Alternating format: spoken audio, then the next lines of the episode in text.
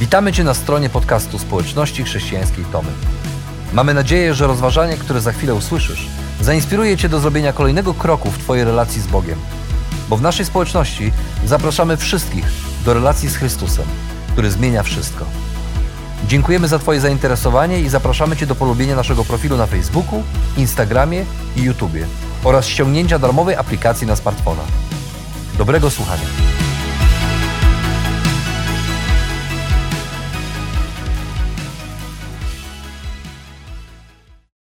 Basia i Olek poznali się na studiach.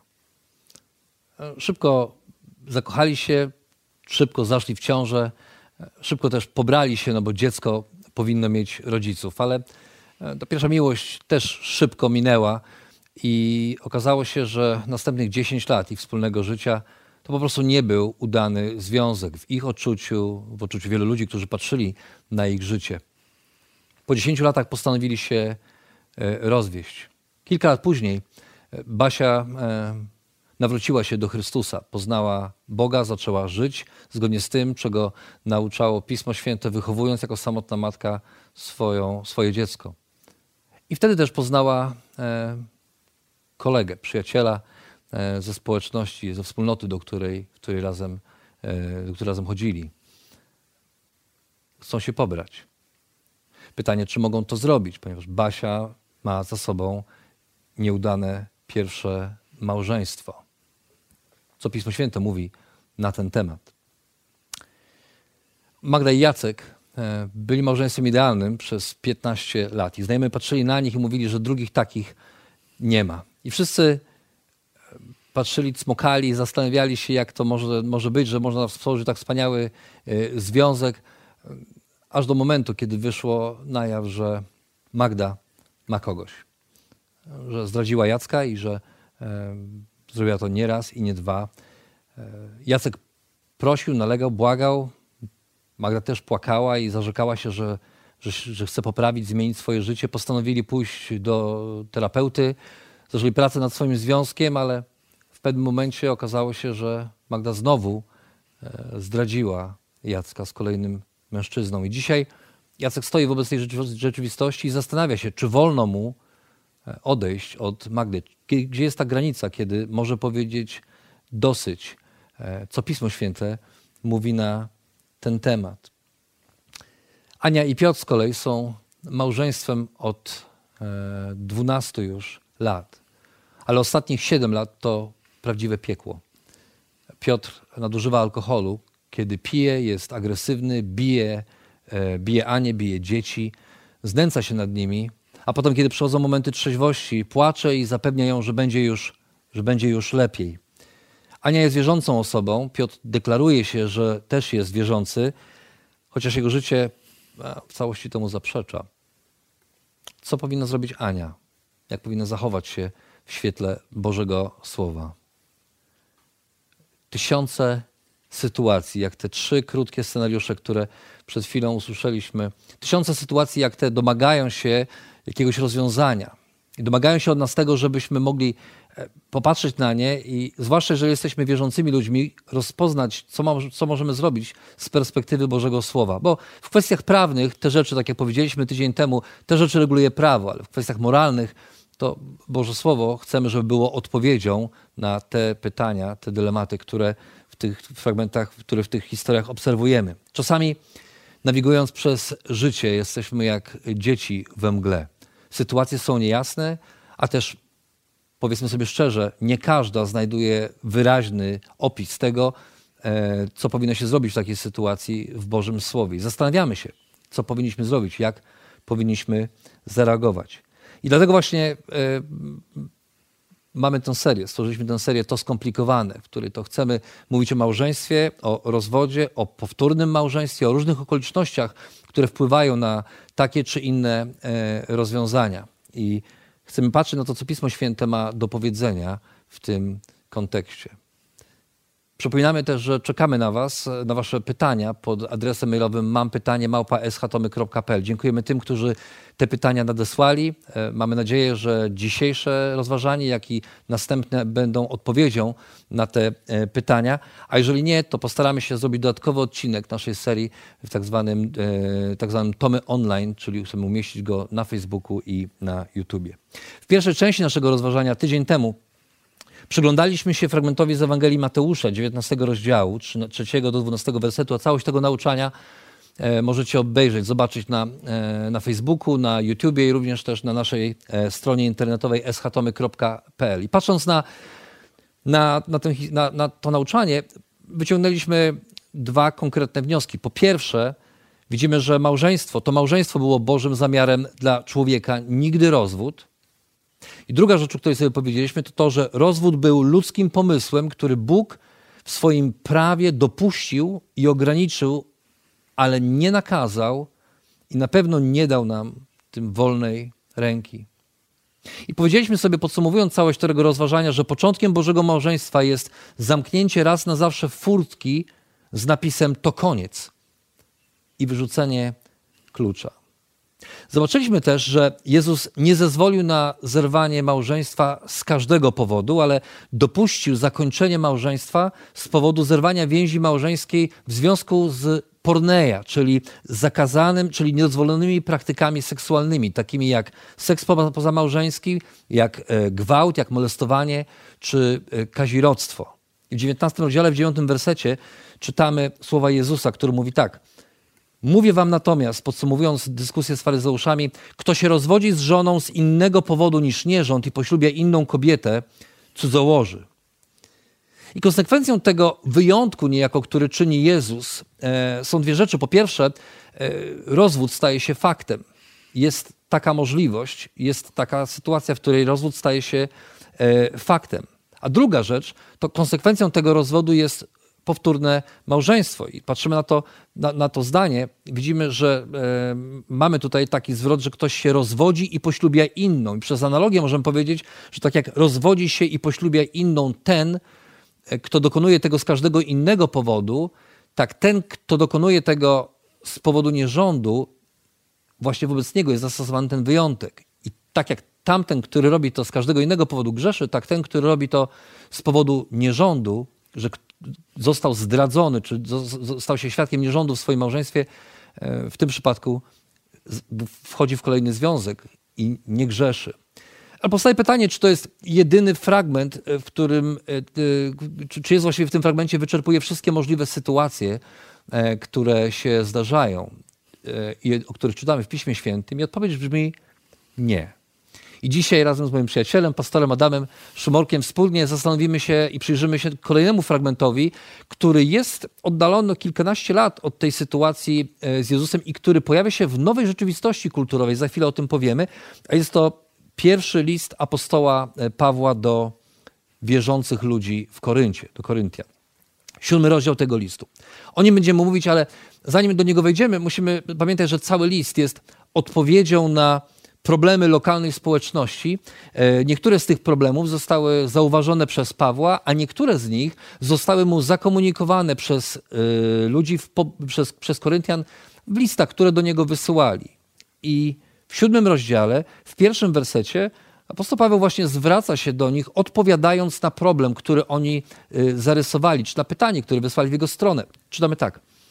Co do spraw, o których pisaliście, Dobrze człowiekowi nie dotykać kobiety. Celowo posłużyłem się przekładem dosłownym e, tego fragmentu, ponieważ w niektórych, w niektórych tłumaczeniach e, widzimy, że ten fragment jest już podawany jako odpowiedź Pawła. Tymczasem składnia zdania wyraźnie wskazuje to, że Paweł tak naprawdę cytuje przekonanie z listu, które otrzymał. I to jest niezwykle ważne, bo to, ich, to, to, to przekonanie, które oni wyrażają w tym liście, moglibyśmy tak na dobrą sprawę zawrzeć, czy przetłumaczyć, albo powiedzieć trochę bardziej dzisiejszym współczesnym językiem, czy to dobrze, żeby mężczyzna nie współżył z kobietą. No i pewnie słuchając tego pytania, możemy zadać, powiedzieć sobie, no, no co to jest za dziwne pytanie, Adam? Co to jest za dziwne pytanie? Dzisiaj, zwłaszcza w dzisiejszych czasach. Czy to dobrze, żeby mężczyzna nie współżył z kobietą? Skąd takie pytanie? Dla nas to pytanie może wydawać się dziwne, ale dla Koryntian ono nie było takie dziwne, ponieważ Korynt był bardzo szczególnym miastem. To było miasto, które znane było e, z niemoralności, rozwiązłości. Tam było mnóstwo świątyń, e, prostytutek, które też uprawiały e, prostytucję świątynną, taki szczególny rodzaj prostytucji. I ta atmosfera Koryntu była tak znana w całym Imperium Rzymskim, że nawet istniało słowo, określenie, koryntiadzo. To był czasownik, który znaczył tyle, co bawić się, imprezować, uprawiać seks po koryncku. A więc ponieważ to był czasownik, to gdybyśmy chcieli go przetłumaczyć na nasz współczesny język, powiedzielibyśmy, się, powiedzielibyśmy, że to było tyle, co koręcić się. Oni tam się w tym koryncie koręcili, koręcili i to dużo. I ta atmosfera miasta miała też wpływ na, e, nie tylko na, na same miasto, ale też na Kościół. Więc kiedy czytamy list do Koryntian, to okazuje się, że w tym liście Paweł często pisze o problemach, problemach z moralnością, jakie tam się pojawiały. Że właśnie ktoś chodził do świątyń, na uczty pogańskie, albo e, ludzie chodzili do prostytutek, albo ktoś współżył ze swoją macochą. A więc tam były grube problemy, jeżeli chodzi o moralność. I to była jedna frakcja, która była w tym kościele w Koryncie. Ale też była inna frakcja, która widząc tą niemoralność panującą wokół, a także w kościele, nalegała właśnie na e, taki ascetyczny tryb życia. I to oni właśnie mieli taki pogląd, że jeżeli chcesz być prawdziwym chrześcijaninem, jeżeli chcesz naprawdę być naśladowcą Chrystusa, to musisz po prostu żyć w stanie wolnym, być ascetą, e, nie współżyć z kobietą. I oni też byli przeciwnikami małżeństwa. A więc e, ta wypowiedź Pawła właśnie jest adresowana do tej drugiej frakcji, do tej frakcji ascetycznej, która była w Koryncie. Mhm. No to popatrzmy razem, w jaki sposób e, apostoł Paweł odpowiada na to pytanie. Mówi tak. Jednak ze względu na możliwość nierządu, niech każdy ma swoją żonę i każda swego męża. Mąż niech zaspokaja potrzeby żony, a żona męża. Nie żona rozporządza własnym ciałem, lecz mąż. I podobnie nie mąż rozporządza własnym ciałem, lecz żona. Nie odmawiajcie sobie nawzajem współżycia, chyba że za obopólną zgodą na pewien okres, by skupić się na modlitwie. Potem jednak znów podejmujcie współżycie, aby was szatan nie wystawiał na próbę, wykorzystując wasz brak powściągliwości. To, o czym piszę, jest radą, nie nakazem. Chciałbym oczywiście, aby wszyscy ludzie byli tacy jak ja. Każdy jednak otrzymał od Boga swój własny dar łaski, jeden taki, drugi inny byli tacy jak ja. Możemy, trzeba wyjaśnić dla tych, którzy nie wiedzą, apostoł Paweł, e, nie wiemy, czy był owdowiały, czy, czy nigdy się nie ożenił, ale wiemy o tym, że nie miał w tym momencie nie miał żony, dlatego pisze, chciałbym, żeby każdy był taki jak ja, ale każdy otrzymał swój dar łaski, jeden taki, drugi inny. Co wynika z tego fragmentu, z tej odpowiedzi, Adam?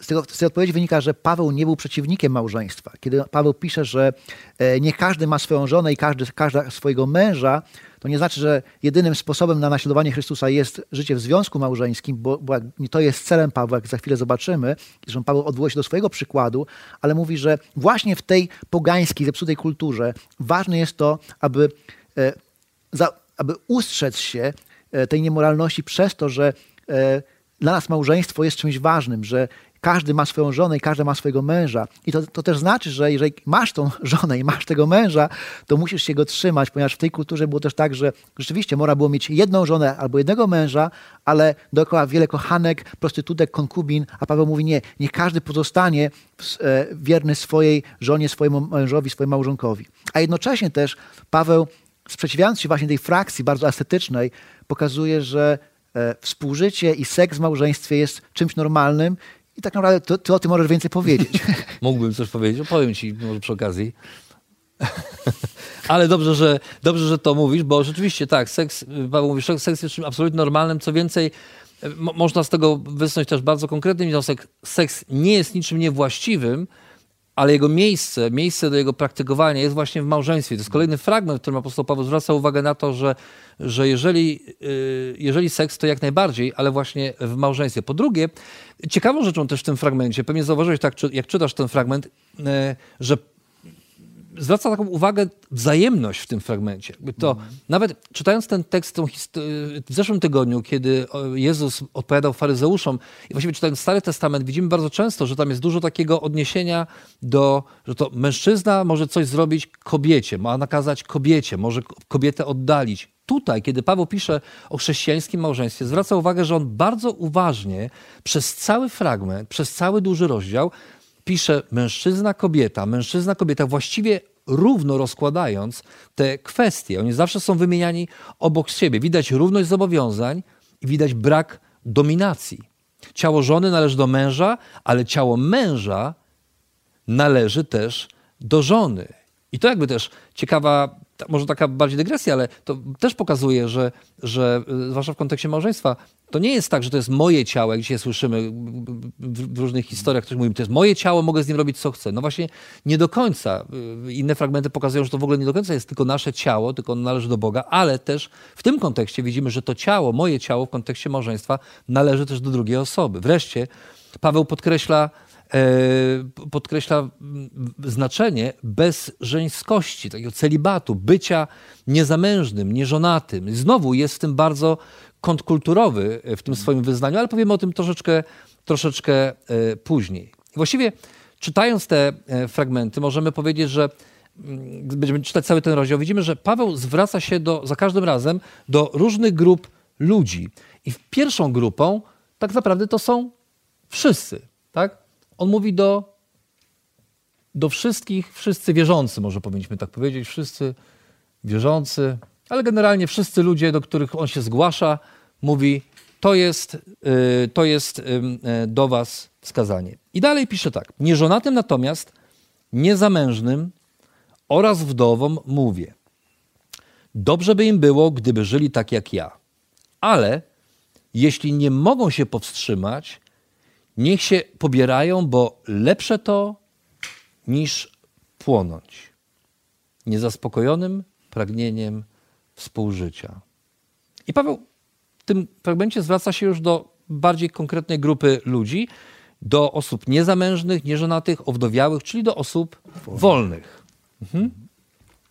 Tak, i też kiedy patrzymy na ten tekst, to Paweł wraca do tego pierwotnego pytania, czy to jest dobrze, kiedy mężczyzna nie współżyje z kobietą i odnosi to pytanie, ten problem do e, grup osób, które są niezamężne, które jeszcze nie wstąpiły w związki małżeńskie, a także do tych, które są owdowiałe.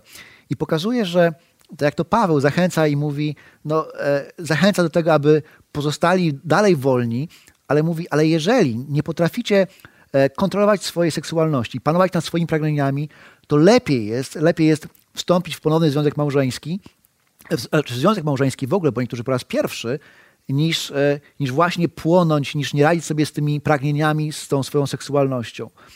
A więc e, Paweł pokazuje, że e, dla tych ludzi taka możliwość istnieje. I w tym miejscu też warto zauważyć, że ten tekst nie mówi tego, że każda osoba i w każdej sytuacji, każda osoba, która nie radzi sobie ze swoją seksualnością, ma prawo wstąpić w związek małżeński. Ponieważ Paweł odnosi się w tym tekście tylko do dwóch konkretnych grup ludzi. Do tych, którzy są wolni, bo jeszcze nie zawarli związków małżeńskich i do osób, które są owdowiałe. Mhm. Czyli patrząc na ten e, fragment, e, można byłoby powiedzieć, że e, małżeństwo, czy podsumować to wszystko tak, że małżeństwo jest właściwym miejscem do praktykowania aktywności seksualnej. To byłoby takie podsumowanie tego krótkiego krótkiego fragmentu. Tu jakby, no, to już dla niektórych jest oczywiście kontrowersyjne, ale powiedzmy, że w świetle nauczania Bożego Słowa mogliśmy, być, mogliśmy się tego spodziewać. Mhm. Natomiast w następnym fragmencie Paweł zwraca się do kolejnej grupy ludzi e, i powoli ta kontrowersja zaczyna rosnąć, zwłaszcza być może w naszych uszach dzisiaj. Paweł pisze tak. Tym z kolei, którzy żyją w małżeństwie, podaje nakaz nie mój, lecz pański. Niech żona nie odchodzi od męża, a jeśli odeszła, niech pozostanie niezamężna albo niech się pojedna z mężem. Podobnie niech mąż nie porzuca żony. Znowu Paweł, Paweł e, mówi o mężu, o żonie, mówi o jednym i o drugim. I tak naprawdę w tym fragmencie zwraca się do trzeciej grupy ludzi, do osób, które już są w związkach małżeńskich. I, I, w tym fragmencie Paweł nawiązuje do wezwania Jezusowego z 19 rozdziału Ewangelii Mateusza, które, o którym mówiliśmy w zeszłym tygodniu. Potwierdza, mówi, to, to mówi Pan, nie ja, i potwierdza ten Boży model. Małżonkowie nie powinni się rozwodzić. Mówi Paweł, to jest nakaz pański. Ale jednocześnie, jak, jeżeli czytamy ten fragment, widzimy, że Paweł zdaje sobie sprawę z tego, że to się może wydarzyć. to nie jest chciane, to nawet może nie, nie jest właściwe, ale Paweł jest świadomy tego, że e, to się może zdarzyć, ponieważ mówi, niech żona od męża nie odchodzi, a jeśli odeszła, czyli zdaje sobie sprawę z tego, że, że ludzie mogą wybrać inaczej, e, wtedy mówi, niech pozostanie niezamężna. To znaczy, czytając ten fragment, moglibyśmy powiedzieć, że, że Paweł dopuszcza możliwość rozwodu, to się może zdarzyć, ale pokazuje, że taki rozwód też ma swoje konsekwencje. On nie podaje przyczyny tego rozwodu, ale pokazuje konsekwencje rozwodu z powodu innego niż nierząd. I mówi, jeżeli tak się stanie, jeżeli to jest na zasadzie zdecydowałem, czy zdecydowałem sobie odejść od tej osoby, mhm. To pozostańcie w stanie wolnym. Czyli to nauczanie jest spójne z nauczaniem, z nauczaniem Jezusa w, w tym miejscu. I to jest ciekawe, na co zwrócić uwagę też wcześniej, że w Starym Testamencie i Ewangelii Mateusza inicjatywa była po stronie mężczyzny. W tym wypadku Paweł pokazuje, że e, inicjatywa też może być po stronie kobiety, że kobieta też e, może taką decyzję podjąć. Oczywiście w kulturze starożytnej to było dużo bardziej skomplikowane dla kobiet, w zależności od miejsca i czasu. Kobiety nie zawsze mogły tak łatwo się rozwieść ze swoimi mężami, czasem musiały ich po prostu opuścić, ale też to się zdarzało i to miało miejsce, ponieważ Paweł o tym pisze. I to, co jest ciekawe, to też e, jeden z poetów, nawiązując do, opisując e, kulturę swoich czasów, mówi, że e, można poznać wiek rzymskich arystokratek po tym, ilu miały mężów, ile razy się rozwiodły. A więc to pokazuje, że to, był, to były czasy, kiedy, kiedy, rzeczywiście kobiety też mogły, zwłaszcza te kobiety, które były zamożne, które miały większą niezależność finansową, mogły tak, taką decyzję podjąć. I to jest też, i to jest właśnie ważne, że ten tekst nie pokazuje powodu tak naprawdę ktoś się z kimś zmęczył, ktoś postanowił, że odchodzi. I e, Paweł pokazuje, że taki rozwód ma swoje konsekwencje, że konsekwencją takiego rozwodu jest to, że osoba, która rozwodzi się w ten sposób, powinna pozostać e, w stanie wolnym, osobą niezamężną. I, e, i to jest też ważne, żeby podkreślić, że kiedy patrzymy na nauczanie Starego Testamentu, na nauczanie Jezusa, to nie możemy wysnuć takiego wniosku, że osoby pozostają małżeństwem nawet po rozwodzie. Niektórzy w ten sposób mówią, że rozwód niczego nie kończy, że ktoś jest w związku małżeńskim, to są małżonkami na zawsze. Ale w Starym Testamencie widzimy wyraźnie, że rozwód kończy małżeństwo i do tego stopnia kończy, że tam było możliwe powtórne małżeństwo i nawet e, ten list rozwodowy zawiera taką frazę teraz możesz poślubić kogo chcesz. I Czasami mówią, że teraz możesz poślubić kogo chcesz, albo innego żyd, jakby żydowskiego mężczyznę. Tak. W sensie, żeby byleby pozostał z kręgu naszego kulturowego, mhm, wiary. E, I podobnie, kiedy Jezus mówi o tym wyjątku, że e, rozwód i powtórny związek małżeński po rozwodzie prowadzi do cudzołóstwa, czy jest cudzołóstwem, to daje też ten jeden wyjątek, kiedy właśnie rozwód jest spowodowany cudzołóstwem i otwierając drzwi do powtórnego związku małżeńskiego, e, który nie jest grzechem. A więc to znaczy, że rozwód bez względu czy grzeszny, czy nie, czy ma biblijne uzasadnienie, czy też nie, czy prowadzi do cudzołóstwa, czy też nie, on zawsze kończy istniejący pierwotny związek. Dlatego też, kiedy podsumowujemy tę część e, e, naszych rozważań, to trzeba powiedzieć, że rozwód kończy małżeństwo, choć jest niezgodny z Bożym planem dla człowieka, ale też pojednanie między małżonkami jest możliwe, a nawet pożądane także po rozwodzie, bo o tym właśnie Paweł mówi. Paweł w tym tekście nie zachęca do rozwodu, ale zniechęca, mówi, ale kiedy to nastąpi, to istnieje taka możliwość, by żona i mąż nawet po rozwodzie, po rozstaniu się ze sobą pojednali. A później Paweł zwraca się do e, kolejnej grupy ludzi i to jest e, już bardzo intrygujące, ponieważ można powiedzieć, że do tej grupy ludzi Jezus właściwie w ogóle się nie zwracał w tym poprzednim fragmencie, który czytaliśmy. Bo to jest szczególna grupa ludzi, grupa ludzi, tak jak Jezus zwracał się i rozmawiał z, z faryzeuszami i mówił o tym w kulturze żydowskiej, odnosił się do prawa, tak tutaj Paweł żyje w zupełnie nowej kulturze i zwraca się do osób, wierzą, którzy, które żyją w związkach małżeńskich, ale wierzących i niewierzących, jakby w związkach małżeńskich mieszanych, tak byśmy powiedzieli. Wierzący i niewierzący razem. I Paweł pisze tak. Pozostałym zaś mówię ja, nie Pan. Jeżeli jakiś brat ma niewierzącą żonę, a ta godzi się dzielić z nim życie, niech jej nie porzuca. Podobnie jeśli żona ma niewierzącego męża, a ten godzi się pozostać przy niej, niech go nie porzuca. Gdyż niewierzący mąż jest uświęcony przez żonę i niewierząca żona uświęcona przez męża. Inaczej wasze dzieci byłyby nieczyste, a tak są święte. Jeżeli jednak niewierzący mąż chce odejść, niech odejdzie. Brat lub siostra nie są w tych przypadkach zniewoleni. Brat lub siostra w Chrystusie oczywiście, to, to, to ma Paweł na myśli. Bóg przecież powołał was do życia w pokoju, bo skąd wiesz, żono, że zbawisz swego męża, albo skąd wiesz, mężu, że zbawisz swoją żonę? Trzeba jasno powiedzieć, że przede wszystkim, że ten tekst nie jest przyzwoleniem na, y, na związki z osobami niewierzącymi, tak jak niektórzy próbują go interpretować. Więcej powiemy na ten temat w przyszłym y, tygodniu, w ostatniej części naszego rozważania, ale widzimy tutaj wyraźnie, że coś ważnego dzieje się w kontekście relacji między osobą wierzącą a niewierzącą, kiedy, kiedy żyją ze sobą w jednym związku. Mhm. Tak? Tak, ten tekst nie odnosi się do, do e, małżeństw pomiędzy, nie jest przyzwolenie na małżeństwa mieszane osoby wierzącej z niewierzącą, ale ten tekst opisuje trochę inną rzeczywistość. Ta rzeczywistość jest taka, że e, jest małżeństwo, dwoje ludzi niewierzących i jedno z nich w jakimś momencie postanawia oddać swoje życie Chrystusowi, stać się naśladowcą Chrystusa, a więc staje się osobą wierzącą. I w tym momencie, w tamtych czasach, dla wierzących w Koryncie pojawił się poważny dylemat. Bo skoro Paweł wcześniej mówi, że małżeństwo to jest nic innego jak stanie się jednym ciałem i jest tak, tak bardzo ważne, no to w celu takiego wierzącego człowieka, który żyje z niewierzącym, pojawia się problem. To czy ja mogę żyć z niewierzącą osobą i być z nią jednym ciałem? Czy takie małżeństwo w ogóle jest ważne? Czy mój mąż albo żona, przez to, że jest niewierząca, nie zanieczyszcza mnie? Czy ja się nie stanę nieczysty przez to, że pozostaję w takim związku? A co z naszymi dziećmi? Czy, czy te dzieci, które się urodzą, będą nieczyste, bo urodziły się z takiego mieszanego związku.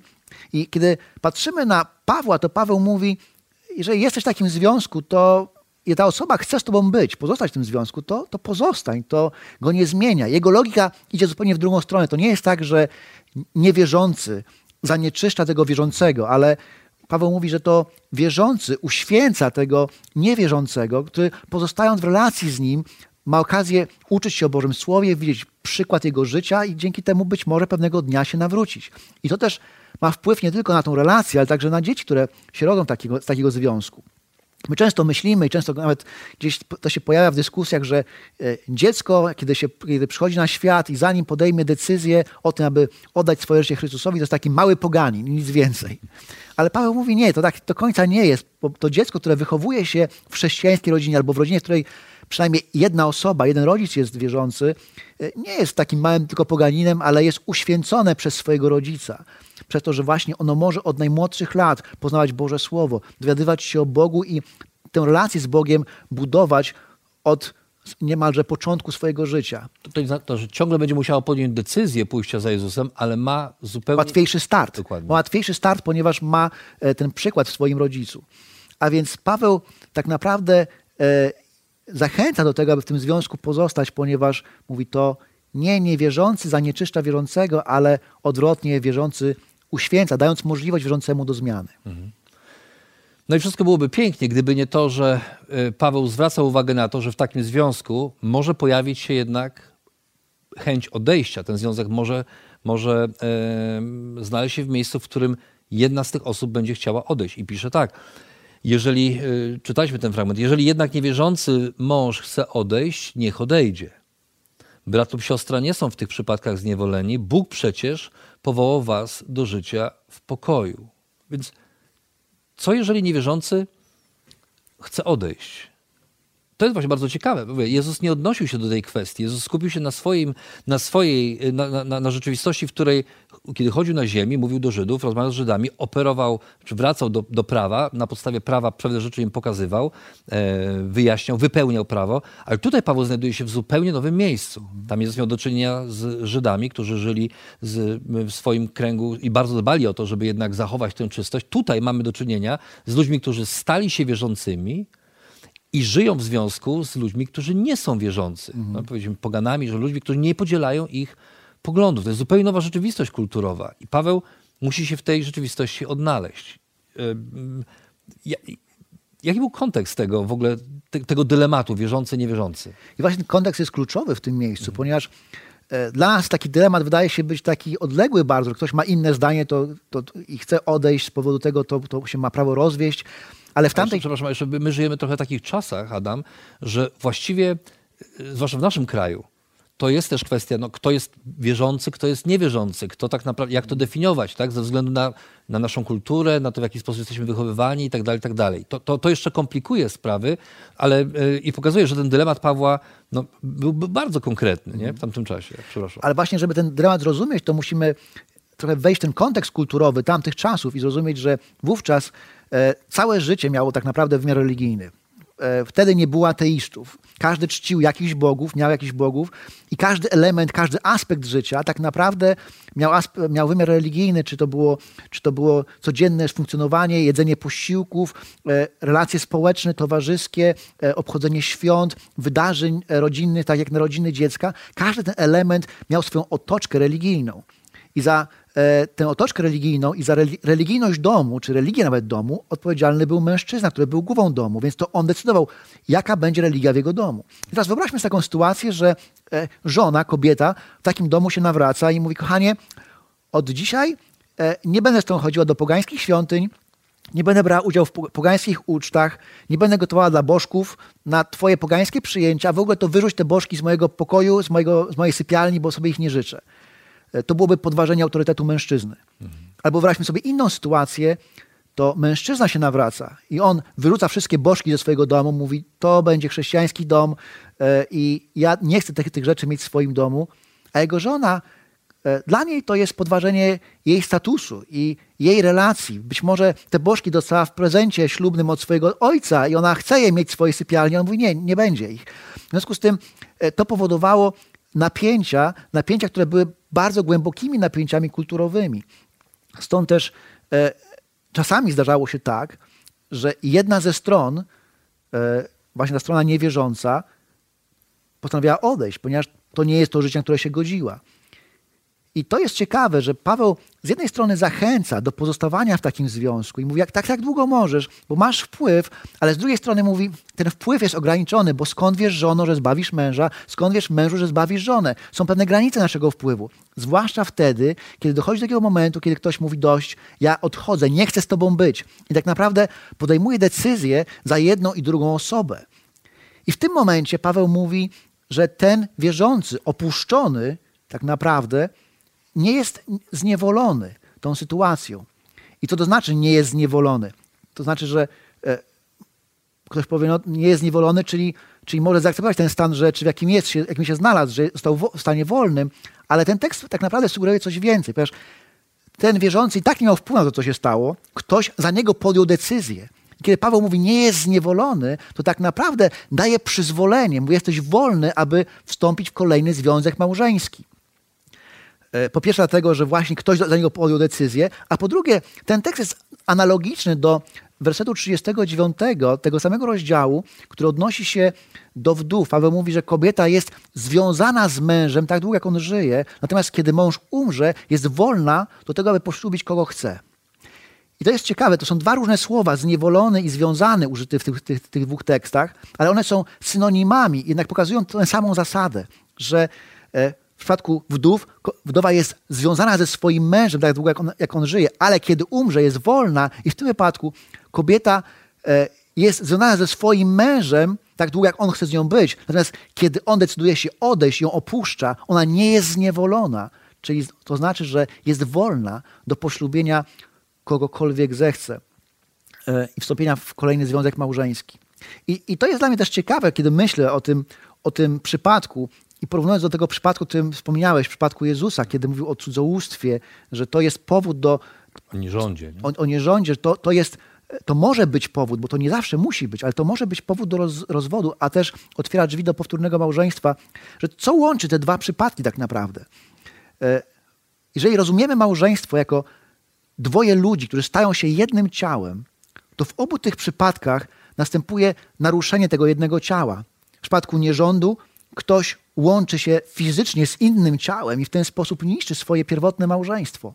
A w tym przypadku ktoś rozdziera to jedno ciało przez to, że decyduje się opuścić swojego e, współmałżonka i e, rozpocząć nowe życie. Tak więc podsumowując tę, tę część rozważań, możemy powiedzieć, że niewierzący może opuścić związek i w takim przypadku wierzący jest wolny do zawarcia kolejnego związku. No ale tu się pojawia też pytanie przy okazji. No pytanie, bardzo trudne pytanie. Bardzo trudne pytanie. A co w przypadku, kiedy to niewierzący, aż kiedy człowiek wierzący zachowuje się jak niewierzący i opuszcza swojego wierzącego partnera? No właśnie, tutaj mamy, mamy też poważny dylemat, na ile, na ile przyglądać się na te, do, na ten, do tego fragmentu, bo tak naprawdę w tym, co powiedziałeś, co jeżeli wierzący zachowuje się jak niewierzący, właściwie można powiedzieć, to jest, to jest pytanie o to, co jeżeli człowiek, który deklaruje się jako wierzący, tak naprawdę żyje jak niewierzący. No, nie wiem, prowadzi styl życia, który nie ma nic wspólnego z Bożym Słowem. Trwa w grzesznych zachowaniach. Nie wiem, już nie chcę tych wszystkich rzeczy rozkładać na czynniki pierwsze, ale, ale to są te pytania, które często zadają nam nasi, e, nasi przyjaciele, znajomi, osoby z, z, naszej społeczności, ci, którzy oglądają nasze nauczanie, pytają, no dobrze, no co, co jeżeli człowiek wierzący, nawet jeżeli deklaruje się, że jest wierzący, po prostu żyje jak niewierzący, nie wiem, znęca się nad swoją żoną, czy robi coś, co absolutnie nie powinno mieć miejsca w żadnym związku. I myślę, że e, patrząc na ten fragment, możemy po prostu e, zastosować ten fragment przez analogię. Mhm. Że w takim przypadku dochodzi do pewnego opuszczenia, nawet jeżeli to nie jest, nie ma charakteru, yy, ktoś deklaruje, że jest inaczej, to jednak jego styl życia, sposób postępowania wobec małżonka jawnie pokazuje to, że on tak naprawdę zrywa to małżeństwo i opuszcza. I Paweł y, nie wyczerpuje wszystkich możliwości tutaj, nie tworzy zbioru przepisów. Stąd być może czasem jest takie trudne, kiedy wczytujemy się w takie fragmenty, bo było, było, byłoby łatwiej, gdyby Paweł powiedział tu nie, tu nie, tu tak, tu też tak, tutaj może, mhm. tu niekoniecznie. Ale Paweł nie tworzy zbioru przepisów, raczej pokazuje modelowy sposób myślenia w tym przypadku. I myślę, że patrząc na każdy z tych pojedynczych sytuacji, właśnie tego modelowego sposobu myślenia powinniśmy się trzymać. A kolejny fragment jest dosyć obszerny. Jest obszerny i to jest fragment, który, jest, który tak naprawdę stanowi kolejną część tego rozdziału, kolejną sekcję, która rozpoczyna się od wersetu 17 i kończy się aż, aż kończy się na końcu rozdziału w wersecie 40 tak naprawdę. I tę całą sekcję można by tak naprawdę podsumować takim jednym zdaniem, że niech każdy pozostanie w tym stanie, w jakim się nawrócił.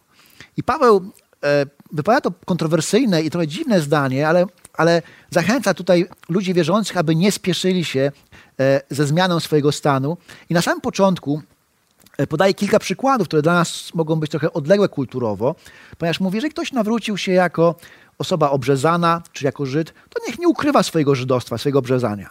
Mówi, że ktoś nawrócił się jako niewolnik, to niech nie rozpala z tego powodu, że jest niewolnikiem, ale też dodaje, ale jeżeli możesz zyskać wolność, jeżeli możesz być wolny, to korzystaj z tej wolności. Ale nie musisz się spieszyć ze zmianą swojego stanu, czy nie musisz rozpaczać, kiedy tego nie, mo nie możesz zrobić.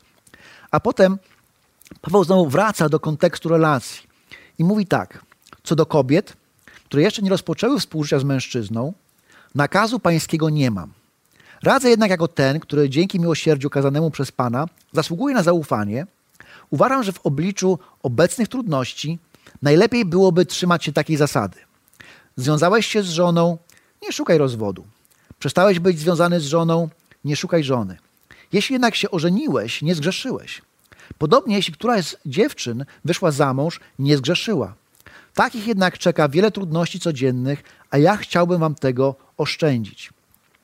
I kiedy patrzymy na ten fragment, okazuje się, że Paweł znowu zwraca się do różnych grup ludzi i nawiązuje do tego, jak oni się nawrócili, w jakim stanie. Mówi, jeżeli nawróciłaś się jako młoda dziewczyna, e, niezamężna, to mówi, nie spiesz się z tym. E, najlepiej poznać tak, tak, w takim stanie jak ja, bo to ci oszczędzi wielu problemów. I być może to było nawiązanie do trudnej, trudnych e, sytuacji w tamtych czasach, trudnych okoliczności. Więc Paweł mówi, takie życie jest po prostu łatwiejsze czasami, jako naśladowcy Chrystusa, kiedy jest samemu, ale mówi, ale jeśli chcesz, taka dziewczyna chce wyjść za mąż, to nie mam w tym problemu. Może, może to zrobić. E, I dalej mówi, mm, dalej mówi, e, jesteś związany z żoną, czyli jest, nawróciłeś się jako człowiek, który, który jest żonaty, to mówi, nie szukaj rozwodu. O tym żeśmy powiedzieli, tak. rozwód nie jest częścią Bożego planu. Nie zmieniaj swojego stanu z powodu tego, że się nawróciłeś. A następnie jest takie dosyć e, dziwne i trudne zdanie, bo mówi: Przestałeś być związany z żoną, nie szukaj żony, jeśli się jednak ożeniłeś, nie zgrzeszyłeś. I to wrażenie, przestałeś być związany z żoną, tak naprawdę ono jest bardzo trudne, ponieważ Paweł używa, używa tutaj języka, którego, którego, e, który jest nietypowy i którego trudno jest znaleźć w innych fragmentach. W związku z tym do końca nie wiemy, czy ma na myśli, ten fragment czasami jest tłumaczony jako, jako jeżeli byłeś, jesteś w stanie wolnym, nie masz żony, to nie szukaj żony, czyli znowu odnosiłoby się do, do kawalerów, do osób w stanie wolnym, które nie wstąpiły jeszcze w związki małżeńskie. I tutaj zasada jest taka, że jeżeli jesteś kawalerem, jesteś w stanie wolnym, nie szukaj żony, ale znowu, jeśli się ożeniłeś, nie zgrzeszyłeś, ale też Paweł, ten język jest dosyć dziwny w tym miejscu i niezwykły i tak naprawdę nie do końca wiemy, jak ten tekst tłumaczyć. On mówi, jesteś, e, zostałeś uwolniony od żony albo przestałeś być związany z żoną, co może sugerować, że Paweł zwraca się w tym tekście do osób, które e, są rozwiedzione i rozwiodły się przed swoim nawróceniem to mówi, jeżeli tak się zdarzyło w twoim życiu, to nie szukaj żony, ale też dodaje, jeśli się ożeniłeś, to nie zgrzeszyłeś. W każdym razie, e, w każdym razie generalna zasada jest taka, którą znajdujemy w tym tekście, że jako osoba nowonarodzona nie spiesz się ze zmianą swojego stanu, ale jeśli chcesz i nie jest to sprzeczne z Bożym Słowem, możesz to zrobić. A później dalej Paweł ciągnie ten wątek i pokazuje, że tak naprawdę mówiąc o trudnościach tego czasu, też pokazuje nam to, że, że tak na dobrą sprawę zostało nam tego czasu e, niewiele i, i, i, i e, właściwie nie ma co używać tego świata, bo powinni żyć tak, jakby ci, którzy używają tego świata, powinni żyć tak, jakby z niego nie korzystali, bo postać tego świata przewija, przemija. Paweł zwraca uwagę, że jesteśmy coraz bliżej końca i chce i, jakby zachęca do tego, żebyśmy skupili się na tym, co jest naprawdę istotne. I dalej dodaje tak: Chcę, abyście byli wolni od trosk. Kto nie ma żony, troszczy się o sprawy Pana. O to, jak przypodobać się Panu. A ten, kto ma żonę, troszczy się o sprawy świata, jak dogodzić żonie i żyje w rozdarciu. Również kobieta niezamężna, podobnie jak dziewica, troszczy się o sprawę Pana, chce zachować świętość ciała oraz ducha. Mężatka natomiast troszczy się o sprawy świata, chce dogodzić mężowi. Mówię to wszystko dla waszej własnej korzyści, nie po to, aby zarzucać wam na szyję jakąś pętlę. Zależy mi na tym, aby nic wam nie przeszkadzało żyć dla Pana w piękny i pełen poświęcenia sposób. I Paweł zwraca się tutaj do kolejnej grupy, do grupy osób niezamężnych. I właściwie tak jak już wcześniej wspomniałem, jest tym bardzo kontrkulturowy, ponieważ w kulturze, która, w której mówiono, że trzeba mieć żonę, w której ilość żon czasami decydowała o tym, jaki kto ma status materialny, ile kto ma dzieci, no, żeby mieć dzieci trzeba było mieć żony. W tej kulturze Paweł mówi, że, że, jest, że życie bez męża czy bez żony ma wartość małżeństwo było czymś oczekiwanym, brak męża było wstydem kulturowym, brak żony podobnie, ponieważ nie można było pomnażać potomstwa. A Paweł mówi: Nie, nie. Osoby w stanie wolnym, które pozostają i decydują się na to, że nie wejdą w związek małżeński, e, są osobami bardzo wartościowymi i nie wolno ich lekceważyć. Nie można mówić, że to jest coś gorszego. I tak moglibyśmy sobie żartować, no to mamy świetny przykład. No, jest Adam, osoba bez żony, ja mam żonę. Bardzo cieszę się, że mam swoją żonę, ale wiem też, ile czasu zajmuje zabieganie o względy żony, o życie małżeńskie, o, o, o dzieci itd., tak itd. Tak Adam tych rzeczy nie ma. I teraz w tym miejscu macie dokładnie odpowiedź na to, dlaczego Adam napisał już cztery ileś tam książek, a ja jeszcze w swoim życiu nie napisałem żadnej. To jest oczywiście taki żartobliwy przykład, bo oczywiście są pisarze, którzy mają żony, ale to pokazuje tylko, że są pewne rzeczy, które, które Adam może zrobić i ma na nie więcej czasu niż ja. I znamy wiele takich osób. E, znamy osoby, które są misjonarzami czy misjonarkami, które wyjeżdżają do dalekiego kraju i w tamtym kraju pracują i, robi, i są w miejscach, które są na tyle niebezpieczne, że pewnie swojej rodziny może byśmy tam nie zabrali. Ale ponieważ ta osoba odpowiada za siebie, nie ma tego ciężaru odpowiedzialności za rodzinę, jest wolna do tego, żeby pojechać w tamto miejsce, czasem może zaryzykować więcej. I Paweł pokazuje, że w tym jest ogromna wartość. Nasza kultura, tak jak tamta kultura, nasza kultura może nawet jeszcze bardziej dzisiaj, e, ośmiesza starą pannę, starego kawalera, tak? I, I, mówi, a, bo to taki właśnie dziwak albo taka dziwna kobieta. Ale z perspektywy tego tekstu Paweł jakby wskazuje, że, że to grzech, że to niewłaściwe, że nie powinniśmy w taki sposób myśleć o osobach, które nie mają męża albo żony. Bezżeństwo, jeżeli tak można powiedzieć, nie jest defektem. ale jest możliwością służenia Bogu w sposób, który często jest niemożliwy dla tych par, dla par małżeńskich. I w ten sposób Paweł znowu jakby wraca do tego pytania, czy dobrze jest, jeśli mężczyzna nie współżyje z kobietą?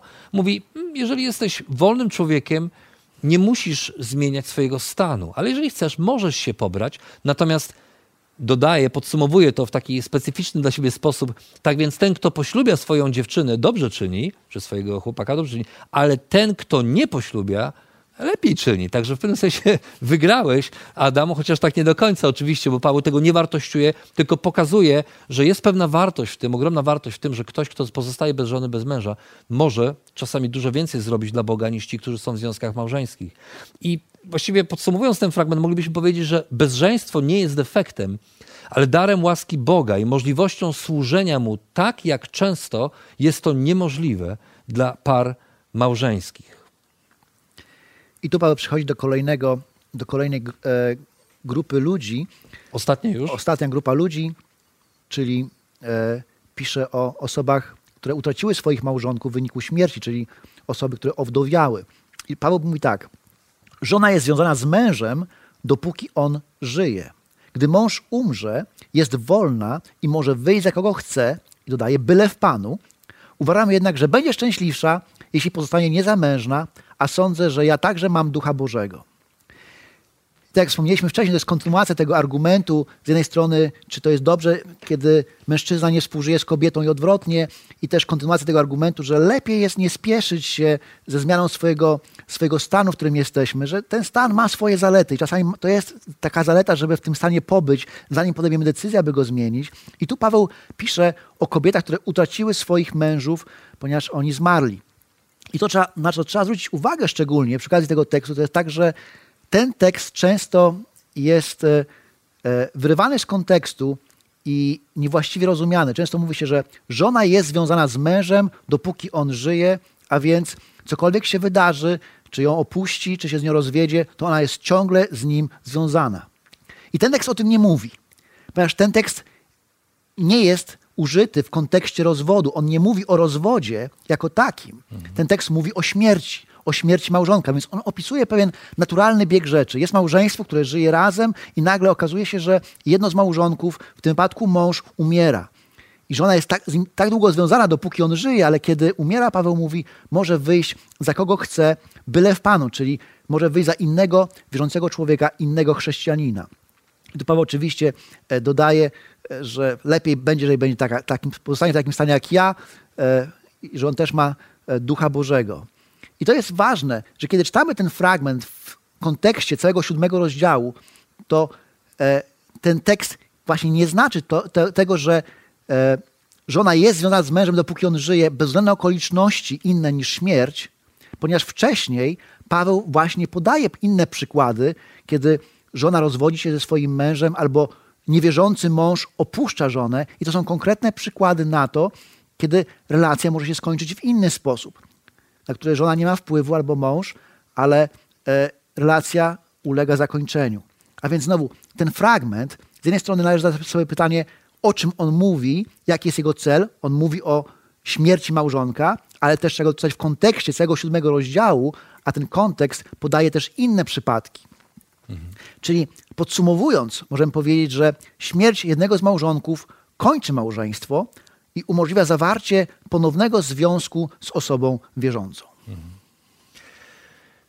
To długi fragment, dużo dzisiaj powiedzieliśmy. Widzimy różne grupy ludzi. To jest bardzo ważne, że patrząc na ten fragment, mieć tę świadomość, że Paweł zwraca się do różnych osób w różnym momencie ich życia i że te wskazów, wskazówki kieruje właśnie do tych konkretnych grup ludzi. Czasami właśnie tak jak przed chwilą tym, co powiedziałeś, możemy to, co Paweł kieruje do, do tej grupy ludzi wziąć i spróbować to w jakiś dziwny sposób przekręcić albo zastosować do, do, do innych, do ich momentów, ale, ale w tym jest właśnie, yy, na tym polega kwestia czytania słowa, żeby nie wyrywać rzeczy z kontekstu, ale żeby patrzeć na nie w kontekście całości. I kiedy patrzymy na ten tekst jako na całość, to moglibyśmy powiedzieć, że, że pewną, pe- pewną wskazówką tego tekstu, refrenem, motywem, który powtarza się przez cały ten tekst, jest to, że lepiej pozostać w stanie, w którym jesteśmy.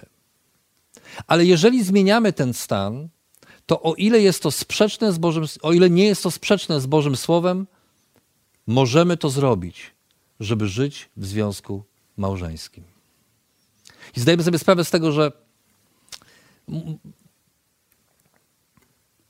stajemy wobec wielu, wielu sytuacji w naszym życiu.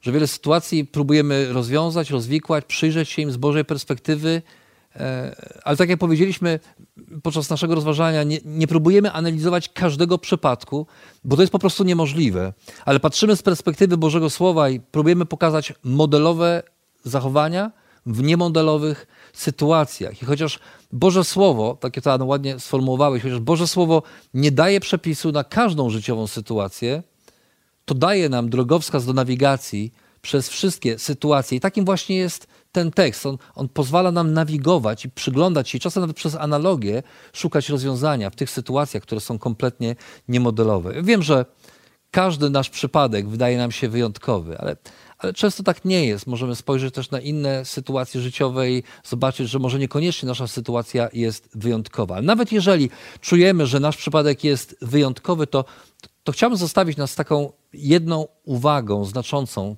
y, też w kontekście tego całego rozważania. W każdym przypadku nie polegaj jedynie na swoim zrozumieniu czy interpretacji tego przypadku, ale, ale zajrzyj do Bożego Słowa i porozmawiaj z kimś, kto pomoże ci zrozumieć Twoją sytuację właśnie z perspektywy Bożego Słowa. A jak żyć, żeby się nie posypało? Jak żyć, żeby zbudować trwały związek małżeński? I co zrobić, jeżeli gdzieś po drodze pogubiliśmy się i, i nie udało nam się dotrzymać Bożych standardów z tego czy innego powodu?